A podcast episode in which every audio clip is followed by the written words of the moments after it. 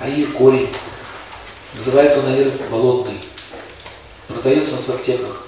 Растет в болотах. Если вы хотите э, хранить аир, покупайте лучше всего бабулик на рынке. У травников. Аир должен хорошо пахнуть. Если вы купили в аптеке аир, вскрываете упаковку. Кстати, заметьте, что все бумажные упаковки. Мгм.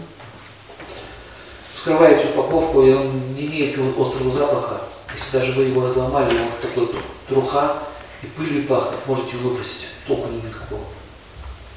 Там только остались некоторые химические элементы, которые могут может вызвать, вызвать рвоту и все. Аир может рвоту вызывать. Поэтому аир используется для очищения желудка.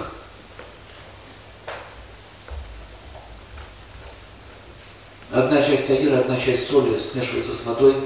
Утром натощак выпиваете, и потом вы прочищаете желудок. Аир имеет такое свойство втягивать в себя слизь. И токсины.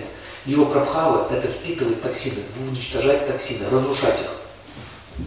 Это особенность корня аира. Если принимать его в нос, а именно в виде порошка вдыхать в нос, то можно лечить гаймориты. Аир, он делает что? Прочищает, просветляет разум, аир еще вытягивает токсины из головного мозга. Вот еще что он делает. Если кто курил или курит, или какие-то там используют активные вещества, и вы чувствуете, что у вас мусор в голове, тяжесть, вот нужно аир использовать, он будет просветлять. А аир еще влияет на клетки мозга, активизирует их. Поэтому очень хорошо влияет на память. Ну, так Нужно, йоги всегда это делают. Через кальян? Кальяна, да. Можно дым использовать. Дым, дым уже действует на глубже. Если здесь на каналы, то дым уже действует на клеточном уровне. Но смотрите, аир э, нужно еще правильно делать сбор. Кальян это экологическая тема. Значит, нужно сделать правильный сбор, нужно уметь это делать. Тут можно токсинов надышаться, сгоревшего аира. Надо не думать, что он не горел, а тлел. Большая разница. Но это отдельная история по кальяну, как делать. У нас, как я помню, в Нижнем Новгороде был семинар по кальяну. Даже учились его заряжать. Как делать ароматные фрукты, фруктовые запахи, как делать состояние, чтобы ослабиться, как делать, чтобы состояние было оно активизировалось. То есть разные виды ароматов и вкусов дают разное состояние ума. Как заряжать гашиш, мы не проходили. Они это без нас знают, кто это пользуется.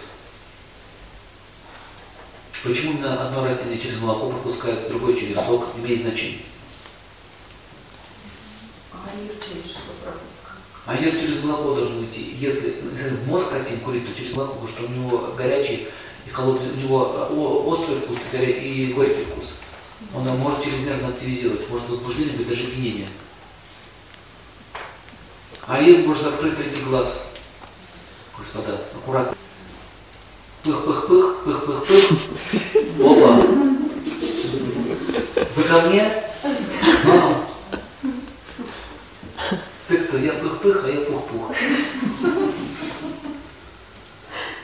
Так же, так же, как и с полынью, очень аккуратно.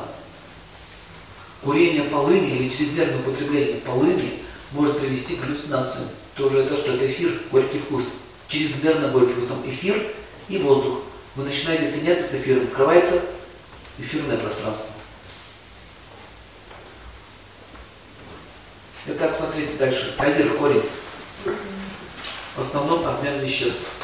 Растворяет фосфатные камни. Кого камни в почках, в желчном.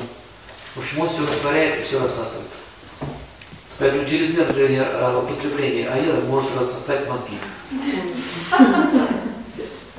Все нужно делать очень разумно, дозированно.